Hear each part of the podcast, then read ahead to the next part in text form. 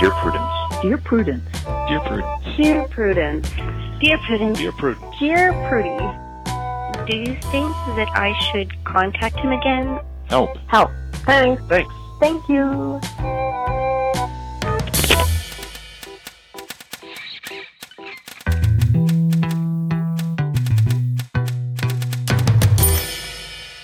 Hello and welcome back to Dear Prudence once again. And as always, I am your host, Dear Prudence, also known as Mallory Ortberg.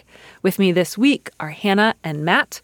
They are a married couple in Brooklyn who do a weekly podcast about advice columns called Hannah and Matt Know It All. Guys, welcome to the show. Thank you so much. We're so excited to be here. Hi, it's good I'm to be here. so excited that you're here too. And it's always fun to me when I get to be on somebody else's show and then they get to come on my show. Uh, and it's always just a great reminder that you should just email people whenever you feel like it. Because the only reason we were on one another's shows is one day, I think, Hannah, you emailed me and you just said, We do a show. Come be on our show.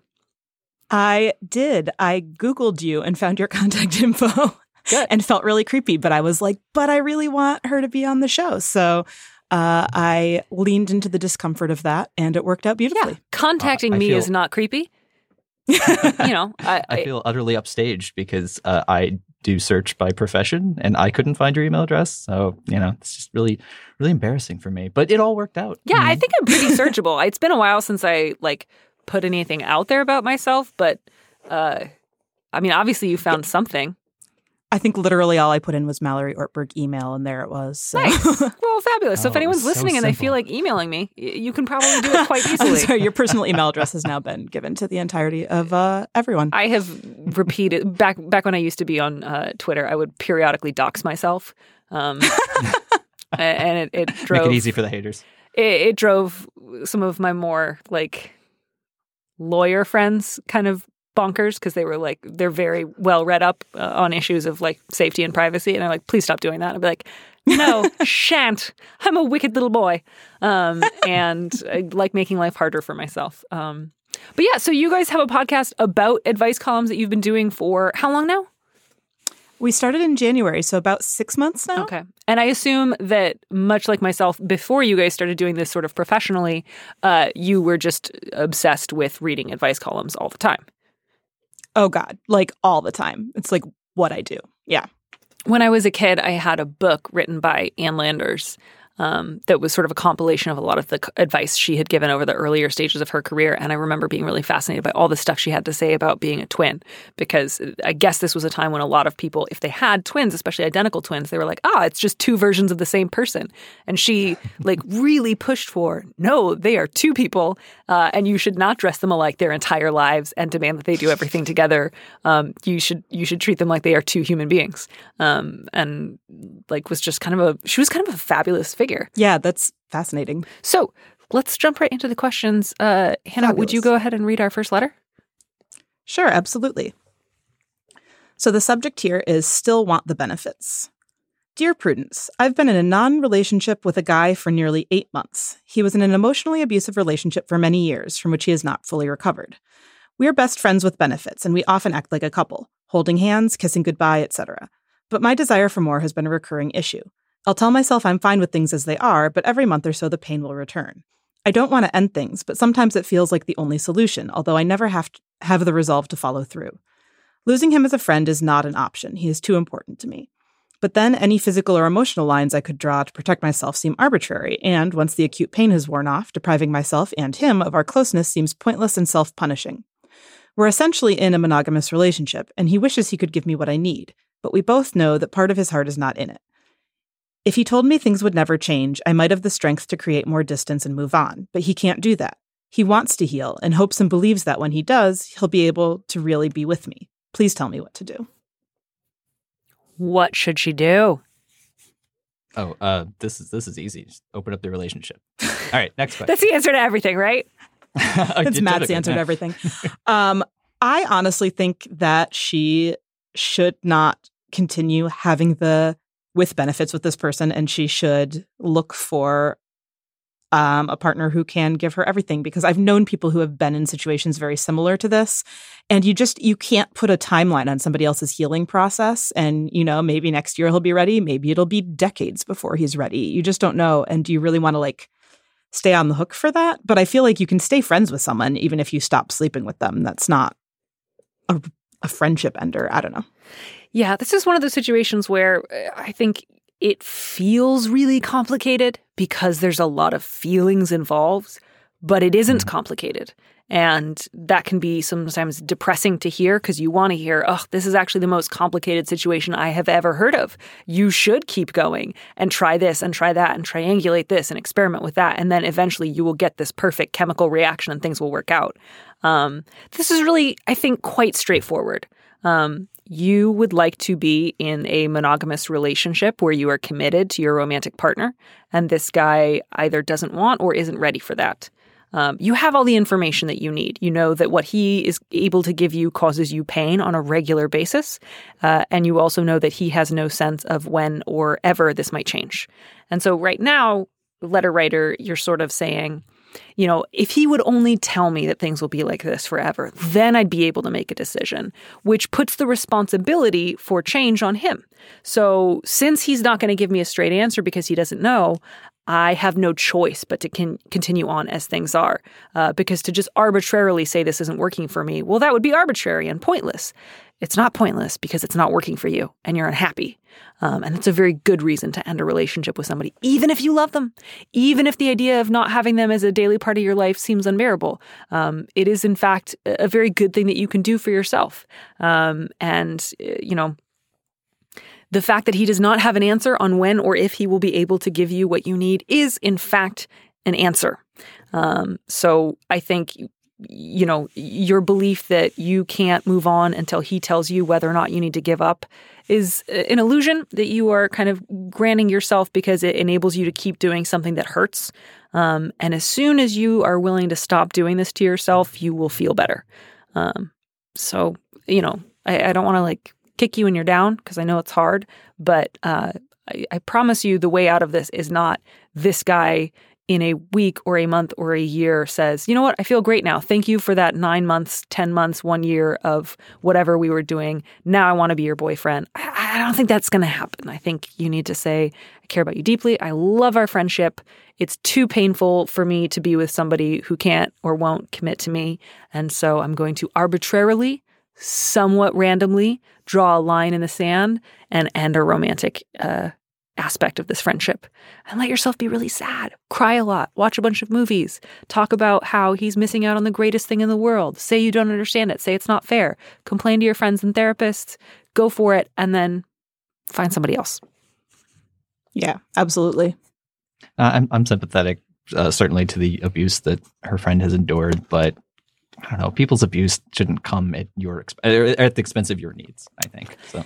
I'll hear that sometimes from a letter writer, and I, I absolutely agree with you, uh, Matt. That that if somebody else has experienced abuse at somebody else, that's terrible and awful, and of course can often have repercussions way down the line. Um, but it doesn't mean that you, as the new partner, um, should be treated like that last partner, um, or that you can't want or need things because this person has experienced abuse at the hands of somebody else. Like um, that's not that's not like a reason to not ask for what you want. Right. I almost feel like the abuse in this situation is is thrown into the letter sort of as an explanation of why he is not willing to commit. Um, which makes sense, but also is sort of irrelevant to the ultimate conclusion, which is you love someone who does not love you back, and that's never a good relationship to be in. Right. And I'm sure he cares for you. Uh, and it's not that he doesn't, you know, it's not that he doesn't care about you at all, but it's that he can't love you the way that you want. So, kind of why Right. isn't super important. And it may, in fact, not be related to the emotional abuse he suffered at the hands of somebody else. That may be what he thinks it is, and that may be what he says to you, and maybe it is, and maybe it isn't. But the, the point is, whatever the reason, he's not going to do it. And that's enough information. Exactly. All right. I wonder if they've had a conversation really about what they're doing. Like it doesn't it doesn't necessarily sound like she has. I don't know. And She says when- her okay. desire's been a recurring issue. Uh, Mhm. So it, it, at least somehow they're talking about it. Maybe it's obliquely. Maybe they haven't had a super clear conversation, but it's it's certainly come up. Mhm. You know, he says I he, guess insofar as like boundaries or the ability to date other people, uh, oh boy, to take it personally, um, you know, when Hannah and I met, uh, there, there was a long period of time where, um, oh, I don't know, I guess I was being a little shit. I wouldn't, I wouldn't give uh, exclusivity to to what we were doing, but I didn't, I didn't demand, I didn't demand that Hannah not date anyone else while I figured out my own shit.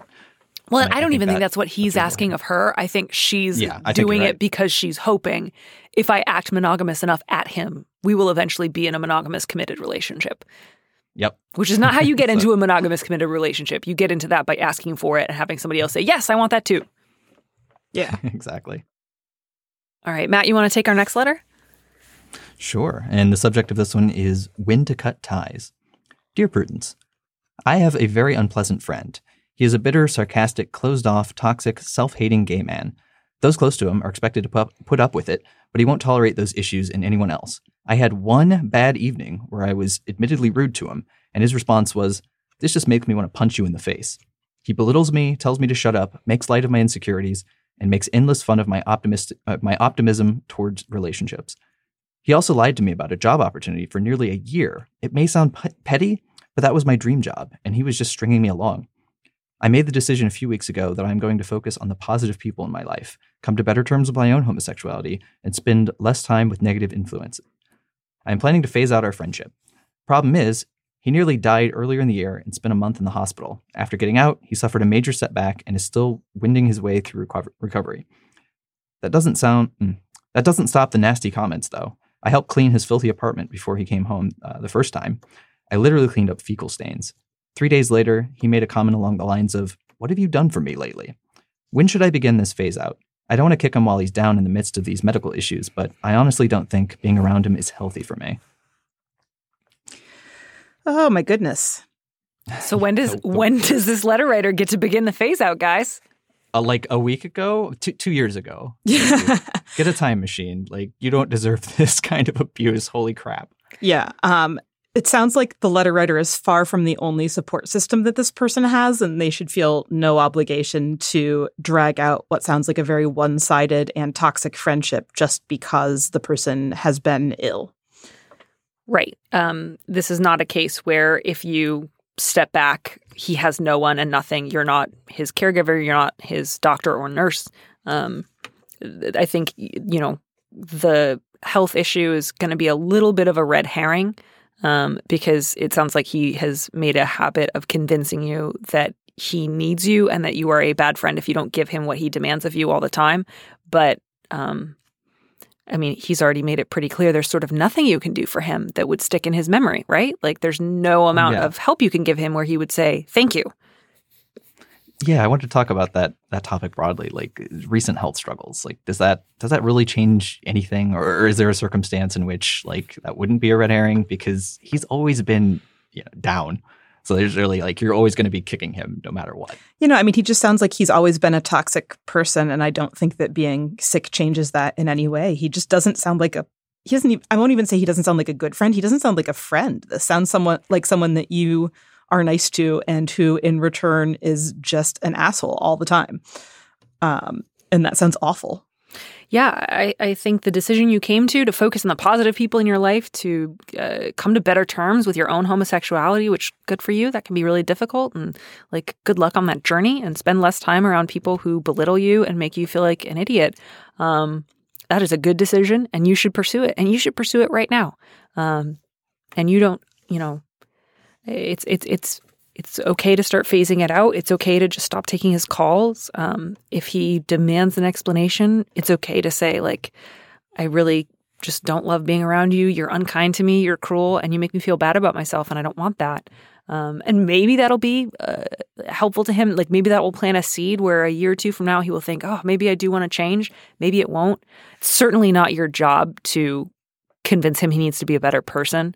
Um, yeah, get out of there. He is he he's not dying right now. You are not like abandoning him by the side of the road. He's not a good friend to you. And and so, you know, the fact that earlier this year he went to the hospital um and, you know, now he is recovering that, that that doesn't mean you have to stay friends with him. Like he is not in any immediate danger and if you stop being his friend, it's not like you are abandoning him to die. Um so there's there's not like an ethical obligation here. Uh, I, I think I think you were right. I don't think being around him is healthy for you. Um, he he sounds like he's very very cruel, and I'm sorry that you've had to put up with this for so long. Um, this feels really straightforward. Oh, I totally agree. And yeah, and, and, and I think that when phasing this person out, you don't necessarily have to be cruel or too explicit about it because, as you said, Mallory, there is a chance that in a few years, uh, maybe he gets the hint that, oh, suddenly there's no one else in my life because maybe I've been sort of shitty to everybody. Uh, he may come back. And I mean, I've, I've literally had this circumstance happen before. I've phased out friends uh, specifically because I was getting rid of the neg- negativity in my life. And even 10 years later, uh, you know, somebody might reach out out of the blue and their entire life has changed, the, the, their circumstances and their demeanor. And we've reconnected and it's been really nice. But Yeah. I don't know. This guy sounds so egregious. It's almost like I want to tell him to just like, well, some some very rude things. And you also you also don't have to do a phase out. Um, like I think sometimes people want to do that uh, under certain conditions because there's this sort of hope that maybe nobody else will notice. I think he's going to notice just because he's so incredibly demanding. Um, and if you need to, instead of phasing out this friendship, just stop, that is okay. Uh, you can do that. And you don't owe him anything just because in the past you've been willing to come over and like clean up after him and take his abuse. Um, that does not mean that he is entitled to do more of that to you. You get to just stop it when you need to. And I think this is a pretty good time to just say this friendship is over. Um, Yeah, good luck. absolutely. And I love that you provided like a sort of a script for um, taking it head on. And I, I feel like my instinct would probably just be to sort of go cold shoulder at, you know, when they text, be like, sorry, I'm not available. I won't be able to do that for you. But I think that taking it on head on, if you, if you have the, uh, I don't know what the right word is. If, if you can bring yourself to do that, I think that's a really good way to do it so that there aren't any like unclear, like, huh, I wonder what happened. It's Yeah. like, nope, you're really mean to me. So I'm going to stop doing right. you favors. and now. that's not getting into a screaming match with him. It's not saying you're a terrible person because pretty much no one will hear that, right? Like, just stick Mhm. to look, you're not kind to me, you don't treat me well, and you make me feel bad about your, myself, and I don't want to spend time with you. And that's it. That's the end of the conversation. You don't have to like explain those things. If he tries to argue with them, you know, you don't have to prove that he makes you feel bad about yourself. But I think it's helpful to say those things just so he hears that from someone, because I imagine a lot of people don't reflect truth to him. Um, and then after that, to say, nope, not going to be able to do that. I'm not going to respond to any more of your messages. Um, and then don't. And, and I'm sure you'll feel guilty because it sounds like he's made a habit out of making you feel guilty for him. But um, you should be able to let that go. All right. So next letter, totally different subject. Uh, the the the subject line is a little more sensational than the letter itself. Uh, so so a uh, little bit. don't worry too much. But the subject line is trans name controversy. Sure. Dear Prudence, our teen is transitioning to a non binary identity and has chosen a new name that everyone now uses for them at school. Unfortunately, this name is identical to the name of a miscarried child in their closest friend's family. The friend is somewhat okay with it, but their mother does not yet know. My teen is just coming out publicly with their pronouns, and everyone's been great about it, but the name feels tricky. Our teen is reluctant to mention it to their friend's mother, but I think that's the only way to go. What if the mother is upset by the idea? I'm confused as to what I should do, if anything. Well, good news, letter writer. You don't have to do anything.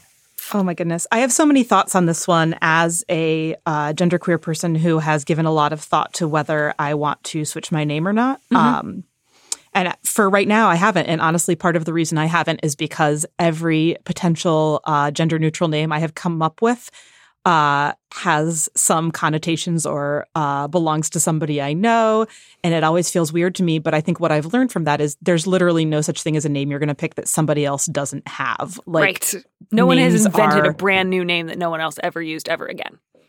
Yeah, exactly. So I think that this is it may cause sort of a momentary pang for the for the mother, but it's not like your your child named themselves after the uh the miscarried child or at least it, I doubt it. Um it just happens to be a name that they they like and I think that that name has not been crossed off the roster of potential names forever just because somebody who uh bore that name died tragically um because people of every name die all the time. And sometimes we name people after them in honor of them. And sometimes we name people that same thing and it has nothing to do with them at all. And that's okay. Yeah. And I still think you should name yourself Riley. So my Matt's middle name is Riley. My middle name is O'Reilly.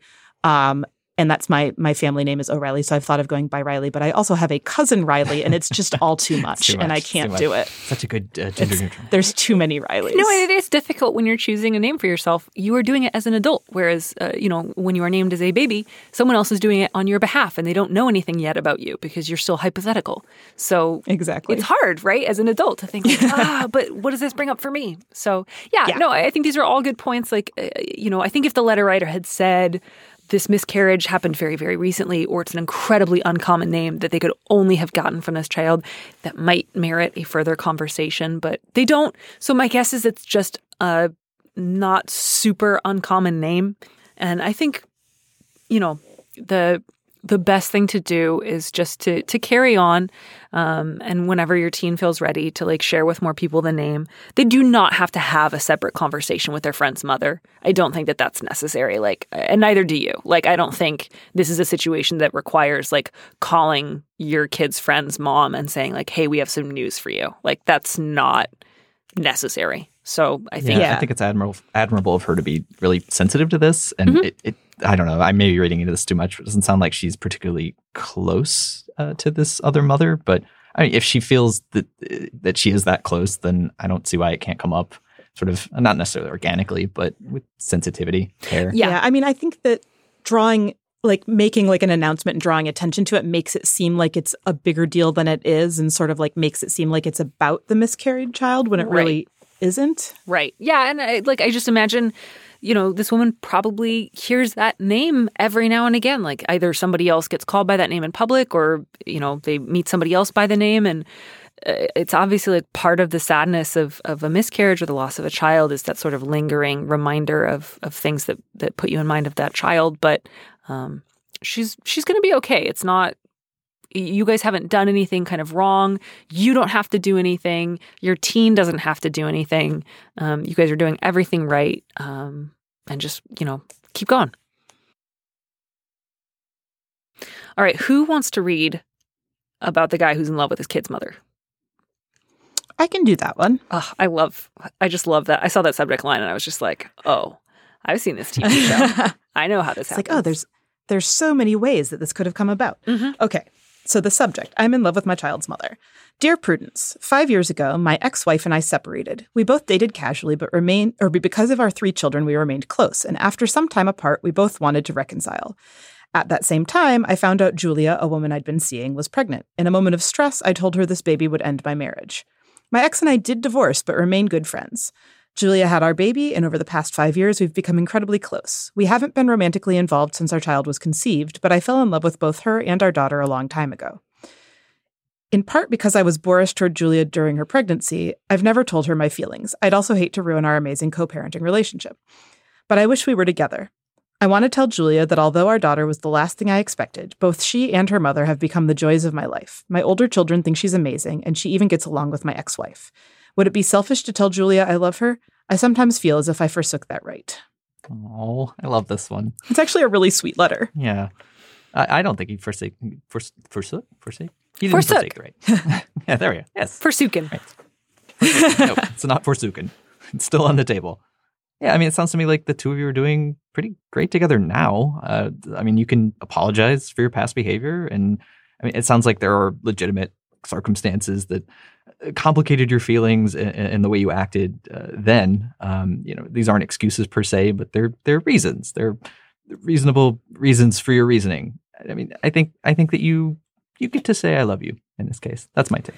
Yeah, I mean, I think that for me, it, it would depend on how you feel like you would react if Julia said, That's sweet of you, but I'm not interested in having a romantic relationship with you. Uh, I think if you could handle the rejection fine, as if she said, I'm not interested in pursuing that with you, then it's okay to say exactly what you've said here. You guys have made my life so much better. Uh, I really love you both. Um, I would be interested in getting romantically involved if you would be interested in that, but uh, I don't want to mess up what we have going as our co-parenting thing. So if you're not interested, that's completely okay, and I understand. Uh, if you think you're going to react badly if she says she's not interested, I wouldn't bring it up. Yeah, I'm a little unclear on how, to what extent, or when uh, he has actually apologized to Julia and made it clear how much he cares for her and the child they have together. Because he says they've become incredibly close, which suggests that they're close, right? Like she's not uh, flinching when he is around her thinking he's going to yell at her again she she doesn't seem to carry like an obvious resentment against him it sounds like to some extent it's been addressed but if if if you have not communicated yet to Julia if this is more just like you guys are close but you've never addressed what you said to her that is so separate from telling her you're in love with her and that needs to be separate from telling her you're in love with her whether or not you ever tell her you are in love with her um, that you should absolutely do that. Absolutely. Like, just even if you guys kind of addressed it in the past, just say, look, I know it was a long time ago. Um, and, and I don't want to belabor this if you don't really want to talk about it, but uh, I just want to once again apologize for how I reacted when you told me that you were pregnant. Um, it, you know, I was thinking of myself and how it would affect me and not you and how you were doing and how you would be affected. Um, and, you know, now that we have our child, I can't imagine my life any other way. I love her. You are such a wonderful co parent. I'm so glad that we had a baby together and that you're in my life. Do that. Absolutely. Keep it separate. Keep that like kicked away six months from any conversation about whether or not you're in love with her. Because um, that just needs to be said. You should tell the people in your life that you value that you value them. And if you want to, you know, apologize for something you said in the past, even if it was a couple years ago, you should do it.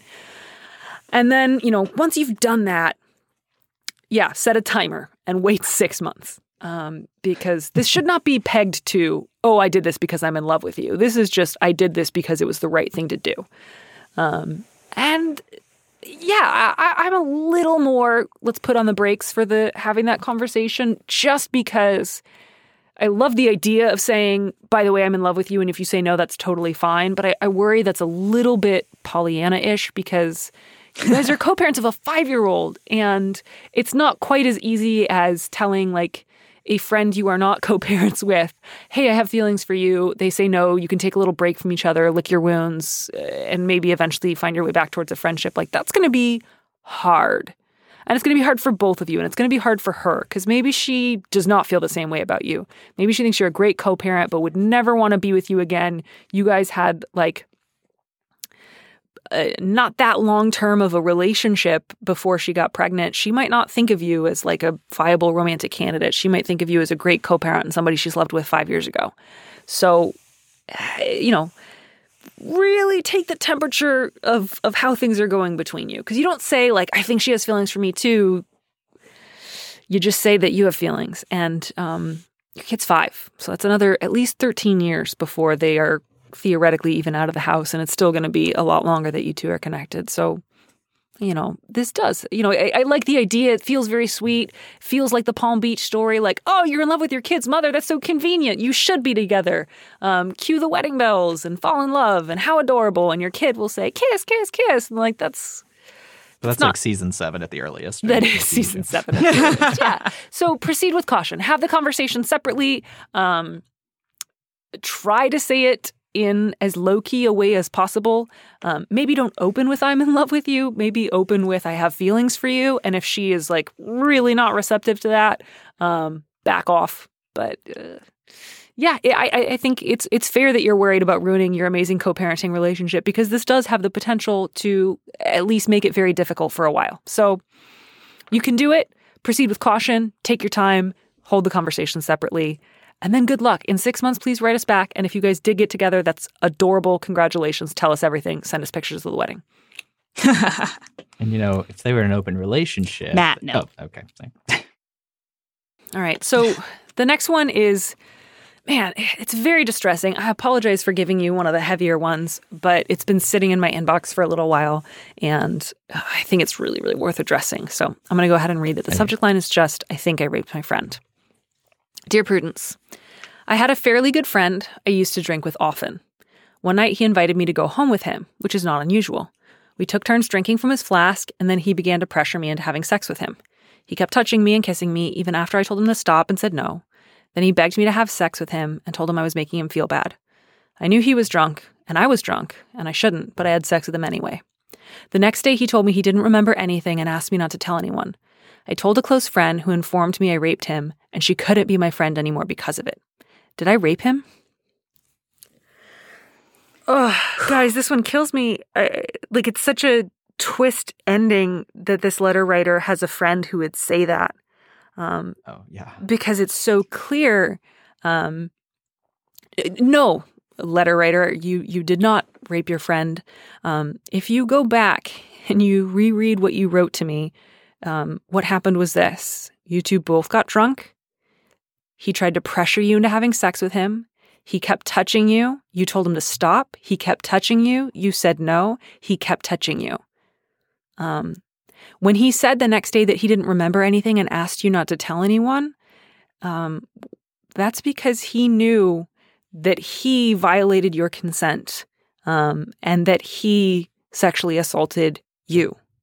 Um, so the fact that you have another friend who would say that because you were both drunk, you committed assault, that's so off base. I'm so sorry. Uh, it is not easy to hear that that you have been sexually assaulted. Um, I hope so much that if there's not somebody else in your life that you can trust to talk about this with, um, that you can at the very least call uh, the National Sexual Assault Hotline. Um, you can both go to the website, uh, which is rainn.org, R A I N N.org, or call 1 800 656 4673. Um, they're available 24 hours a day. It's totally confidential and you can talk with someone at any time. Um, but no, you did not sexually assault your friend. Um, it is the opposite. And I just, it's kind of unbelievable to me that that you could have told this story to someone and they would have said that you did something wrong because somebody else kept touching you after you said no. Yeah, so this was such a sad letter. Um, and when, yeah, when somebody else is pressuring you to have sex and you finally give in to their coercion and have sex with them, that absolutely is not rape in any definition of the word. Um, Or rather, so it is, you- but well, yeah, but not, you are not you are not the rapist. right, Yeah, exactly. Yeah, and and again, like uh, bearing in mind too that like legality is not always what what drives our what should be driving our our behavior and our choices. Like, um, it is not as if your friend was drunk and you were sober. Um, you two had both been drinking. Um, there was not like a, an imbalance of sobriety where um, one person was in their right mind and the other person was totally obliterated. Um, y- you know, this person coerced you, forced you into having sex you didn't want. Um, And then another one of your friends convinced you that you had assaulted him because he didn't listen to you when you said, No, I don't want to have sex. Um, so that's just two pretty profound, awful violations, and I'm so sorry. Um, I, I hope, you know, in addition to calling the hotline, um, at least consider whether or not you would like to report this. Um, I understand that, you know, it, it is always difficult to report rape and sexual assault, particularly when it is perpetrated by someone we thought we could trust. Um, and it is also difficult, uh, you know, when it's more than a day after the fact, um, and that, you know, the police are not always helpful um, when it comes to sexual assault victims. Um, but just know you can, if you want to, report this. You have a right to report this if you want to, um, and that you can do that. Um, but but man, more than anything else, just reread what you wrote to me, which is that you didn't want to have sex. You said no. You said stop, and he didn't stop, and that makes what he did rape, not you. Good luck. Please take care of yourself. Um, I'm so sorry that your other friend responded the way that they did. That just is baffling to me. Um, and please know um, that they are wrong. They are as wrong as it gets, um, and that they are not accurately reflecting reality back to you. All right. So there's absolutely no good segue from these two letters. So I'm just going to say we're going to move on to a completely different topic. Um, Matt, I think it's been a while since you got to read a letter. Would you Would you do this for us, please?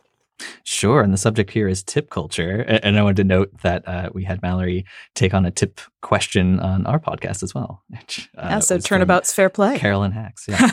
uh, all right.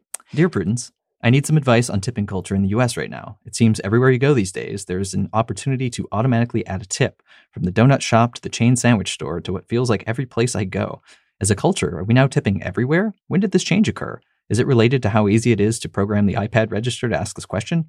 I always tip 20% at restaurants, but I'm a little frustrated with being asked to tip at places where there's only counter service and or where employees are paid more than minimum wage. Am I being cheap? So I thought this was interesting because I, I thought a little bit about like the kinds of places that do have the iPad and you know you when you go to sign you have to put a percentage or no tip or whatever. Um, and I feel like it's all the sort of place that used to have like a coffee can out for that.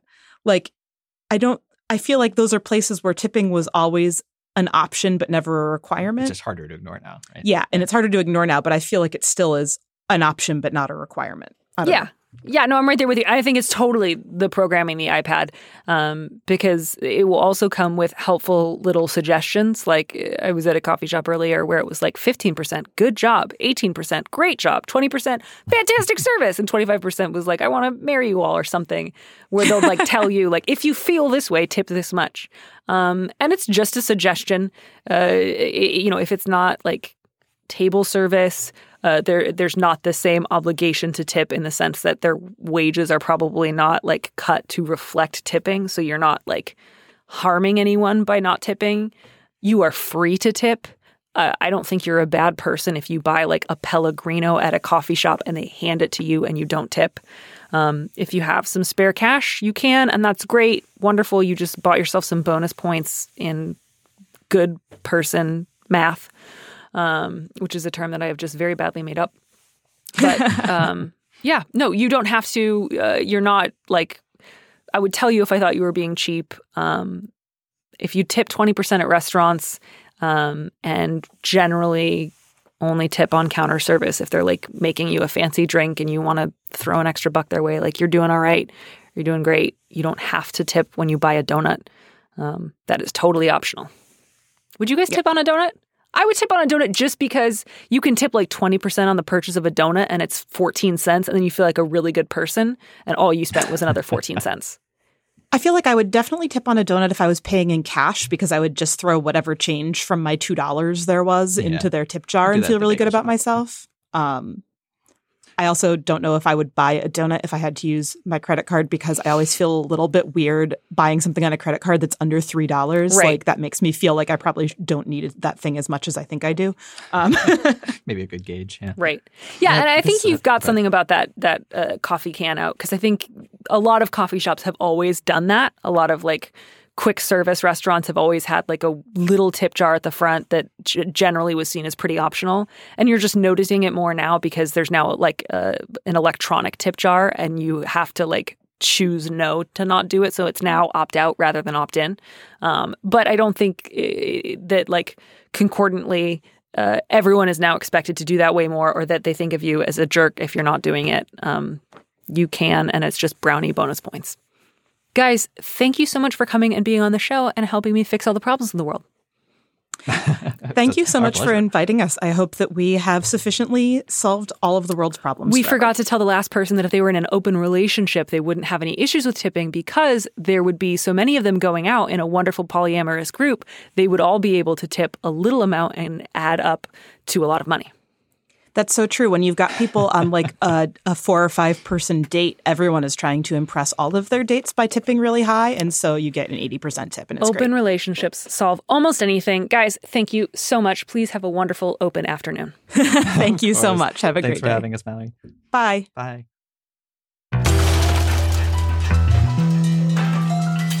Thanks for listening to Dear Prudence. Our producer is Audrey Dilling. Our theme music was composed by Robin Hilton. Don't miss an episode of the show. Head to slate.com slash Dear Prudence to subscribe. If you want me to answer your question, call me and leave a message at 401 371 DEAR, that's 3327, and you might hear your answer on an episode of the show. You don't have to use your real name or location, and at your request, we can even alter the sound of your voice. Keep it short 30 seconds, a minute tops.